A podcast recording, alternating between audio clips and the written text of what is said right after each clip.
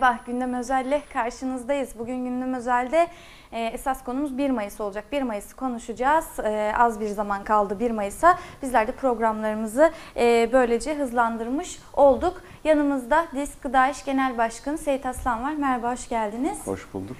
E, şimdi ana konumuz 1 Mayıs olacak. E, işçi ve emekçiler 1 Mayıs'a hangi koşullarda gidiyorlar, hangi taleplerle 1 Mayıs alanında olacaklar gibi temel sorularımızı soracağız. E, ancak ben sıcak e, bir iki gündemden başlamak istiyorum. Öncelikle şu an İstanbul hareketli. E, çünkü e, yaklaşık 17 gün önce bir e, seçim yapılmıştı ve e, bu seçimler sonucunda da e, bir sonuç ortaya çıkmıştı aslında. Seçilen bir e, belediye başkanı vardı, e, Ekrem İmamoğlu. E, e, oy iptalleri, yeniden sayımlar derken bu süreç uzadıkça uzadı. E, şimdi yeni bir bilgi var. E, İl Seçim Kurulu'nun mazbatayı hazırladığına dair ve Ekrem İmamoğlu'na teslim edileceğine dair bir bilgi var. Önce şunu sormakla başlayalım. Hem bu sıcak gündemi kaçırmış olmayalım. Sizin yorumlarınızı da merak ediyoruz. Hem de şöyle soralım. E, bu yaşanan siyasi kriz e, ya da bu seçimlerin İstanbul açısından özellikle bu kadar uzatılmış olması, bir türlü sonuca bağlanmamış olması işçi ve emekçileri nasıl etkiliyor? Ya da etkiliyor mu? Şimdi tabii ki e, İstanbul e, büyük bir kent ve e, yaklaşık 31 Mart'tan itibaren geçen süre içerisinde mazbatanın verilmemiş olması e, hem işçiler arasında yani İstanbul başta olmak üzere bütün Türkiye'de aslında bir tartışma e, yaratmış durumda. E, Bu tartışmaların bir ucunda mazbatanın verilmeyişinin nedenleri tartışılıyor, konuşuluyor, sorgulanıyor.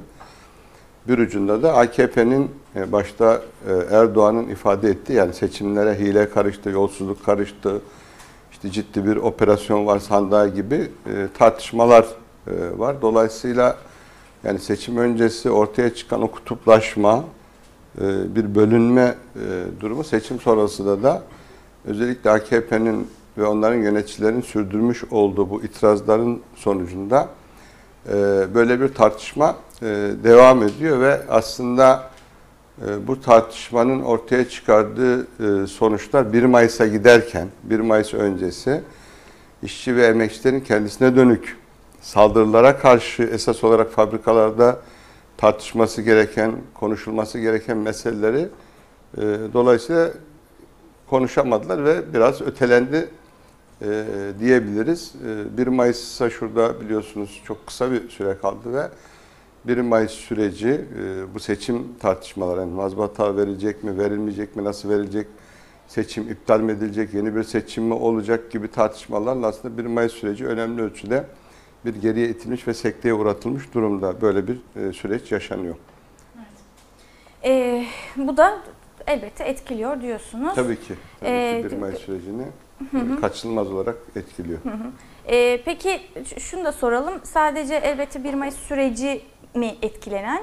E, yoksa seçilmiş bir belediye başkanına mazbatasının verilmiyor oluşu e, da işçi emekçileri ilgilendiren bir durum değil mi? Sadece kendi gündemlerinden bağımsız. Yani Oy veren işçi ve emekçiler var muhakkak Ekrem Tabii İmamoğlu'na. ki sonuçta e, Ekrem İmamoğlu e, bugünkü ortaya çıkan sayılara baktığımızda en azından 13-14 bin e, Binali Yıldırım'dan daha fazla oy almış durum, dur- durumda. Yani 4 milyon küsur e, oy almış durumda. En azından Ekrem İmamoğlu'na oy verenlerin e, kendilerine bir haksızlık yapıldığını, kendilerine dönük onların seçme iradesinin çiğnendiğini, seçme iradesinin tanınmadığına dair de bir tepki, öfke de var. Bir şey de var. Buna karşı da e, bir tutum var hiç kuşkusuz.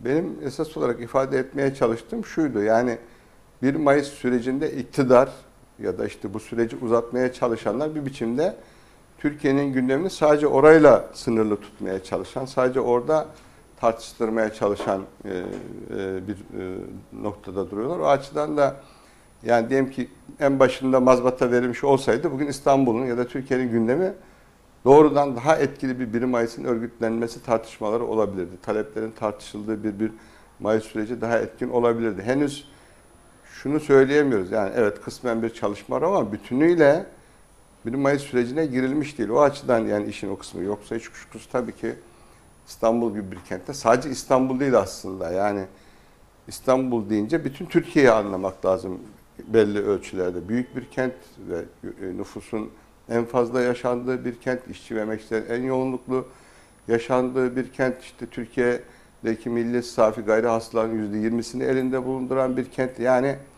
e, dolayısıyla İstanbul'da yaşanan her bir mesele, her bir tartışmanın Türkiye'nin her tarafında tartışıldığını, tartışılmanın ötesinde bir şekilde bir, bir ilişki kurulduğunu söyleyebiliriz yani. Evet.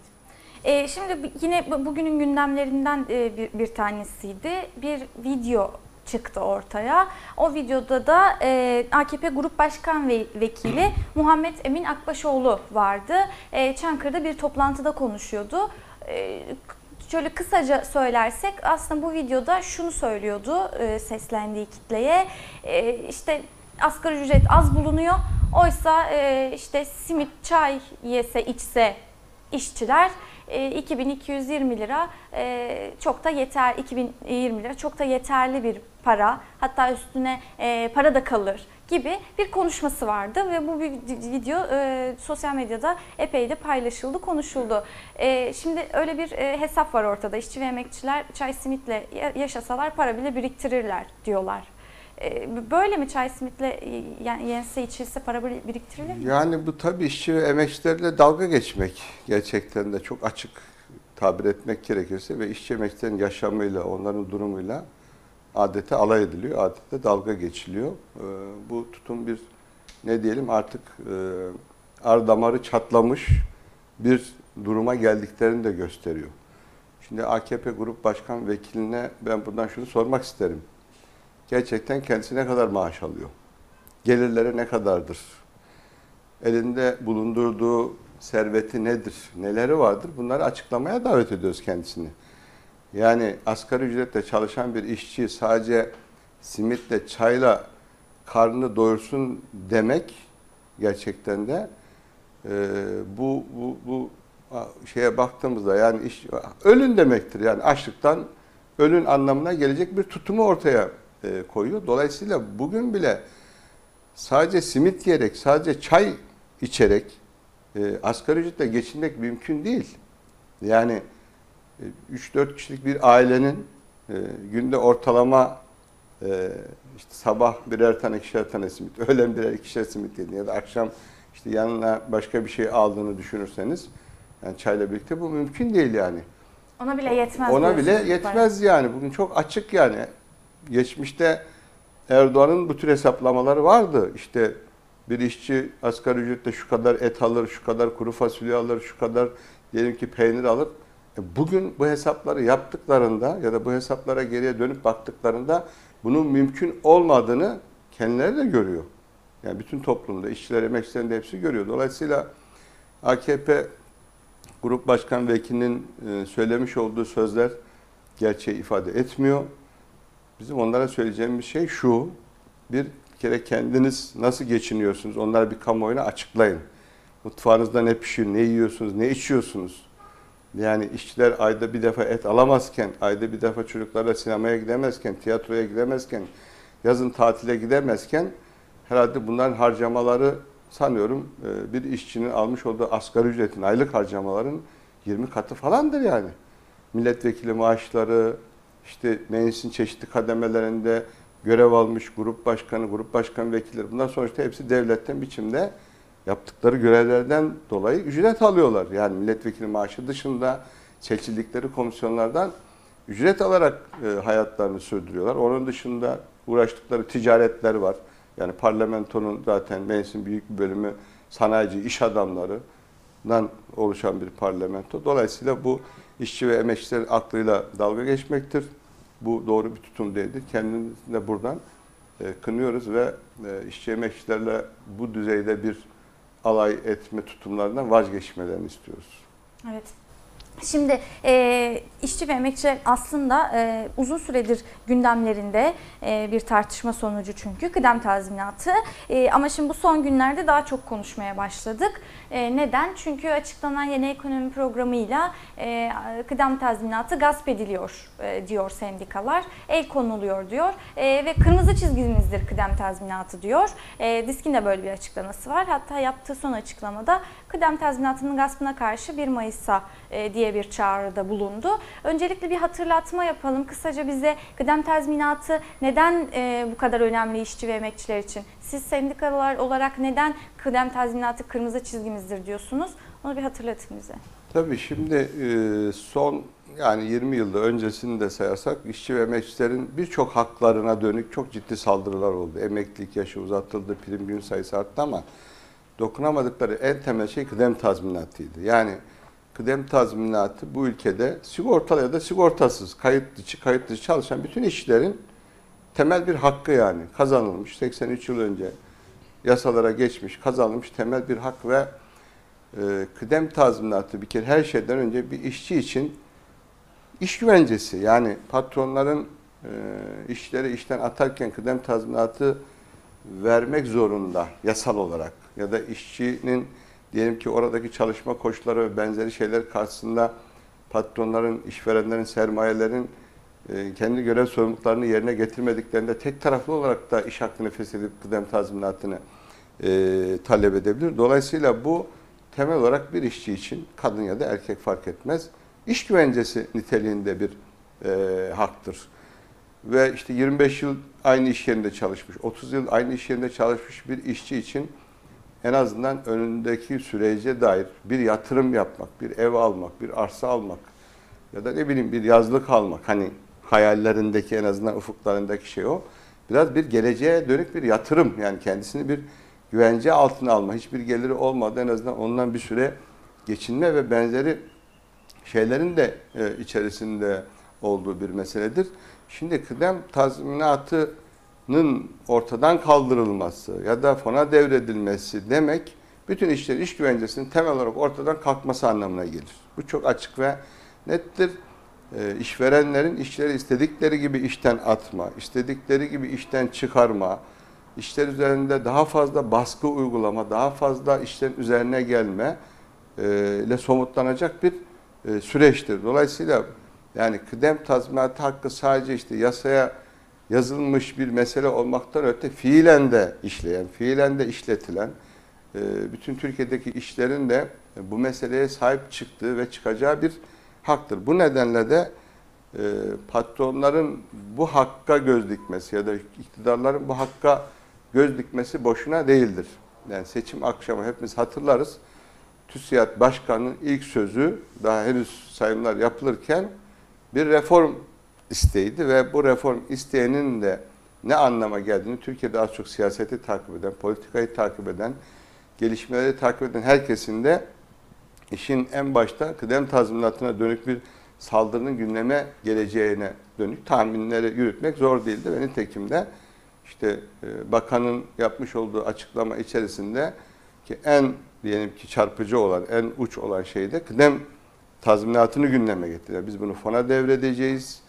E, bireysel emeklilik sigortasını zorunlu hale getireceğiz. Onunla birleştireceğiz. Sadece yetmez bu. İşte işsizlik sigortası fonu da dahil olmak üzere. Şu an mesela diyelim ki deprem sigortası fonu var. Bunu çok mesela kimse dikkat... Bütün o fonların hepsinin önümüzdeki dönem iktidarın yani esas olarak sermayenin ihtiyaç duyduğu sıcak para, sıcak kaynak. Bunlara ihtiyaç duydukları için de e, bu kıdem tazminatı fonunu kaldırmak istiyorlar. Şimdi sendikaların bu meselenin kırmızı çizgi olması meselesine gelince de e, bugün hangi işçiye sorarsanız sorun yani örgütlü, örgütsüz, sendikalı, sendikasız e, kıdem tazminatının e, iç edilmesini ya da bunun fona devredilmesini istemez. Dolayısıyla sendikaların da buna uygun davranmasını, buna uygun hareket etmesi, sadece işte kırmızı çizgimizdir demesi yetmez. Bugün milyonlarca işçi ve emekçinin aydınlatılarak esas olarak ne yapılmak istediğinin, perde arkasında ne olduğunun anlatılması lazım. İşte mesela bazı işler şöyle düşünüyor. Ya işte biz zaten çalıştığımız yerde bazen patronlar kıdem tazminatını vermeden bizi işten atıyorlar. Fona devredilince biz onu alabiliriz diye gibi kaygılar Bir güvence olarak da görülüyor olarak da görüyor ama şu şimdi diyor ki iktidar yani geçmişteki ortaya çıkan taslaklardan yola çıkarak söylediğimizde iktidar bir kere kıdem tazminatını azaltıyor. Yani 30 günden 15 güne düşürme hesapları var. Yani eskiden bir yıl için 30 günlük kıdem tazminatı tutarında para alırken şimdi bu 15 güne düşecek. İki, her yıl için bizdeki kıdem tazminatının hesaplanması en son aldığı maaş üzerinden hesaplanır. Yani 25 yıl önce çalışmış bir işçinin aylığı diyelim ki 100 liraysa son işten çıktığında 5000 liraysa maaşı son aldığı maaş üzerinden hesaplanır. Ama şimdiki fon hangi yıl çalışmışsa o ücreti üzerinden kesinti yapılarak fona devrilecek. Yani aslında kıdem tazminatının fona devrim meselesi bir ölçüde kıdem tazminatının tümden kaldırılması anlamına geliyor. Neden? Yani bir her yıl için hesaplanacağı için, iki 15 güne düşürüleceği için işte bu memlekette işte krizler, ekonomik krizler bir sürü yani bir geleceğe ne dair fonun ne olacağı konusunda bir belirsizlik ortaya çıkacak kaçınılmaz olarak. Dolayısıyla bu şu anlama gelir yani 30 gün çalışan bir işçinin 25 yıl sonra e, her yıl için bir maaşı tutarında değil de toplam ücretinin yıllık olarak söylüyorum %10'un altına düşecek yani. Yani Ciddi bir kayıp demek çok bu ciddi da. bir kayıp. Çok ciddi bir kayıp yani. Peki e, şimdi aslında bir eleştiri belki bir öz eleştiri olarak da dediğiniz ya sadece kırmızı çizgimiz demek yetmez. Buraya dair ne yapılacağı da esas meselelerden birini oluşturuyor. Yani hem diskte böyle bir tartışma var mı? Kıdem tazminatı e sonuçta fona devrediliyor. Şimdi bu karar alındı.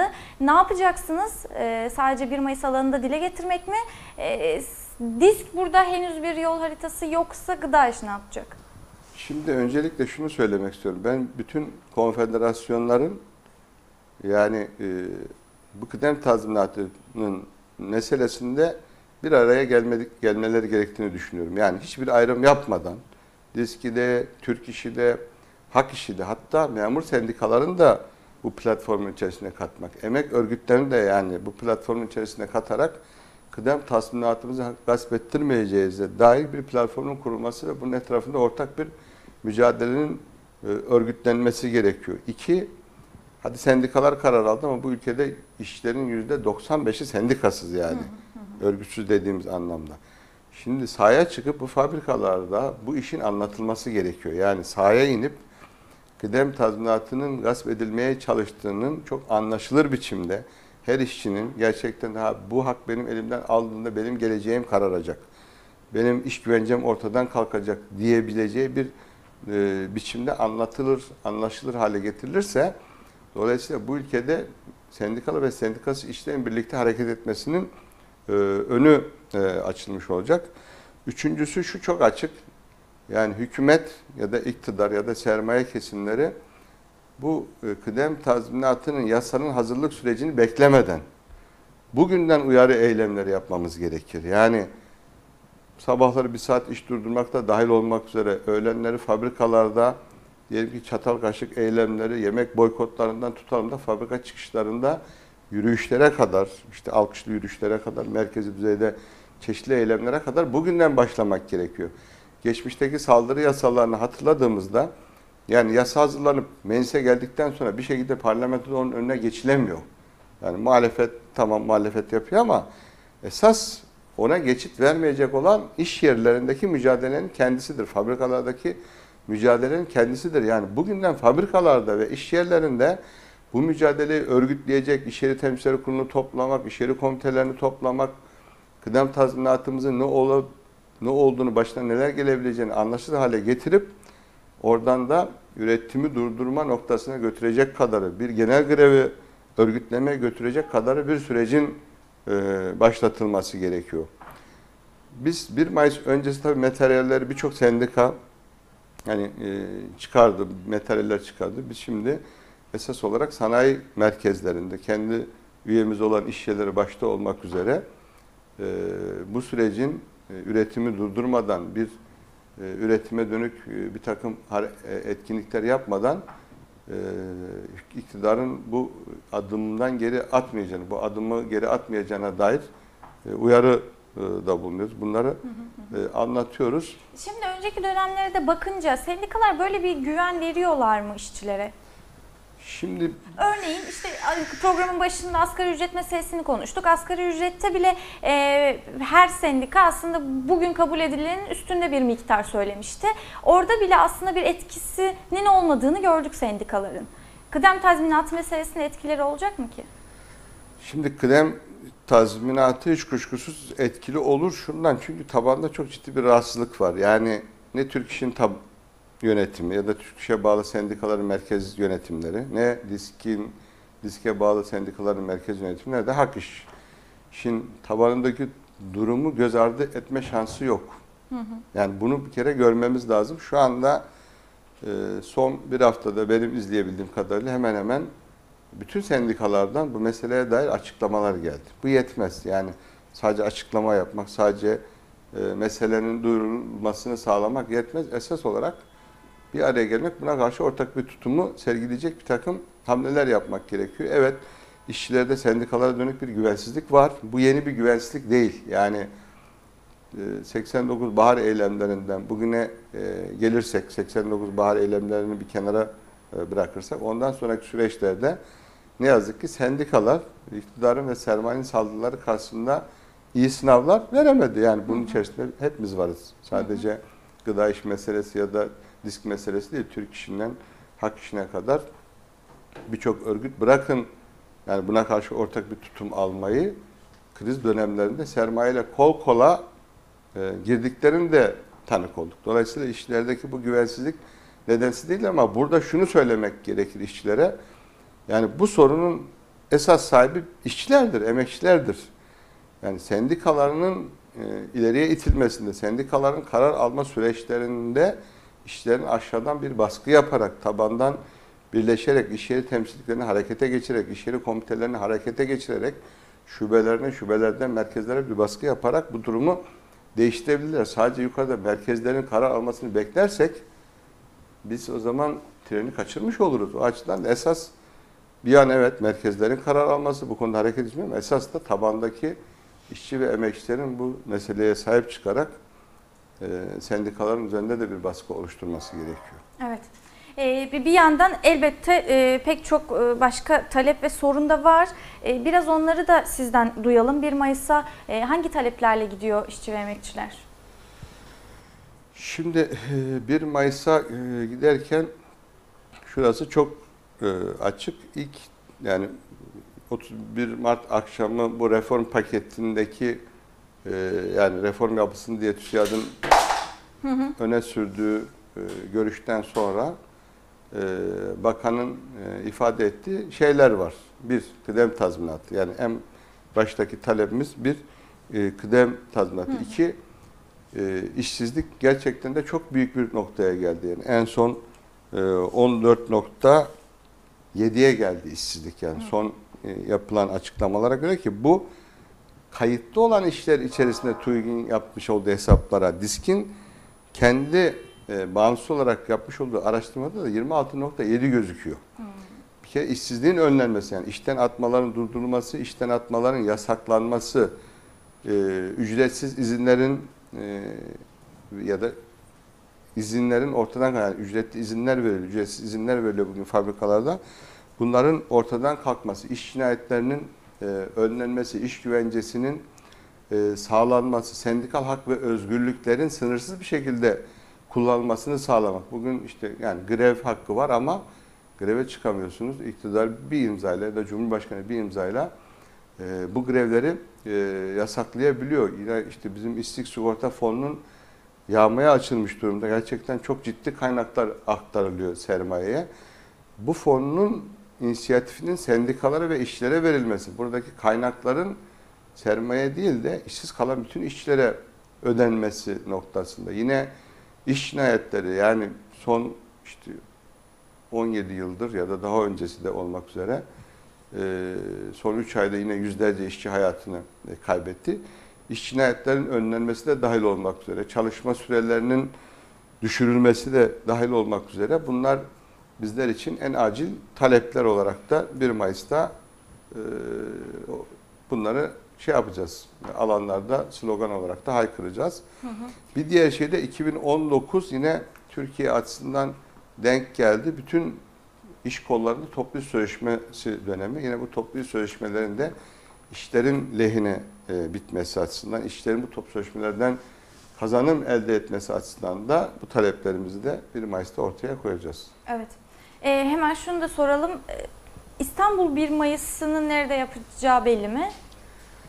Şimdi e, tabii bu 1, 1 Mayıs meselesi son birkaç yıldır. Öncesinde vardı tartışmalar da işte Hak İş ve Memur Sen Urfa'da yapacağını ilan etti. Bir de birlikte yapacaklar e, bu yıl 1 Mayıs Urfa'da. Türk İş Kocaeli'de yapacağını merkez düzeyde e, ilan etti. E, Kamu Sen henüz bir karar almış değil bildiğim kadarıyla.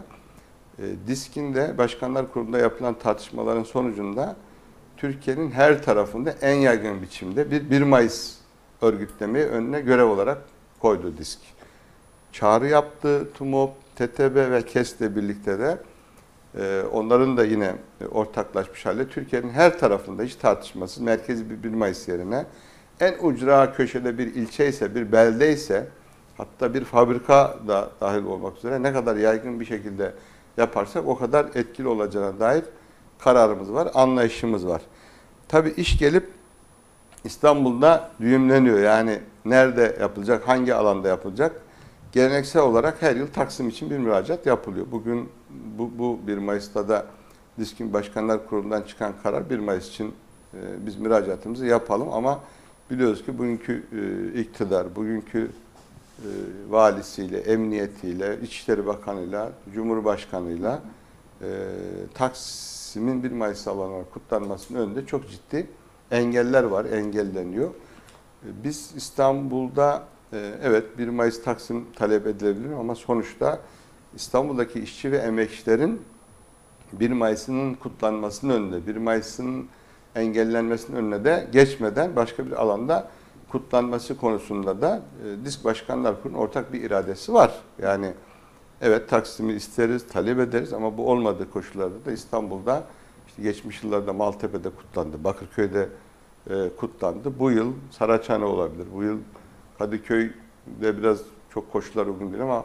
Kartal Meydanı olabilir gibi bir takım e, ne diyelim meydanlar üzerinde bir tartışma sürdürdük. Disk'in yönetim kurulu ve e, ortaklaştığımız diğer kurumlarla bu süreci işleyecekler ama ben sonuçta İstanbul'da bir 1 Mayıs alanının e, belirleneceğini ve oralarda kutlanacağı konusunda zaten ortak bir e, şeyimiz var. Burada esas önemli olan e, Türk İş'in e, 1 Mayıs'ı Kocaeli'de kutlamış olması diğer illerde ortaklaşmayacağı anlamına gelmez. Nitekim İzmir'de bütün konfederasyonlar tartışmasız ortak kutluyorlar. Eskişehir'de, Ankara'da yani bunların örnekleri var. İstanbul'da da Türk İş'e bağlı sendika genel merkezlerinin çağrımız buradan o olsun. Kocaeli'ye gitmek yerine İstanbul 1 Mayıs'ına tertip komitesine yer alarak burada konuşma hakkı da talep ederek İstanbul'da olmaları daha doğrudur.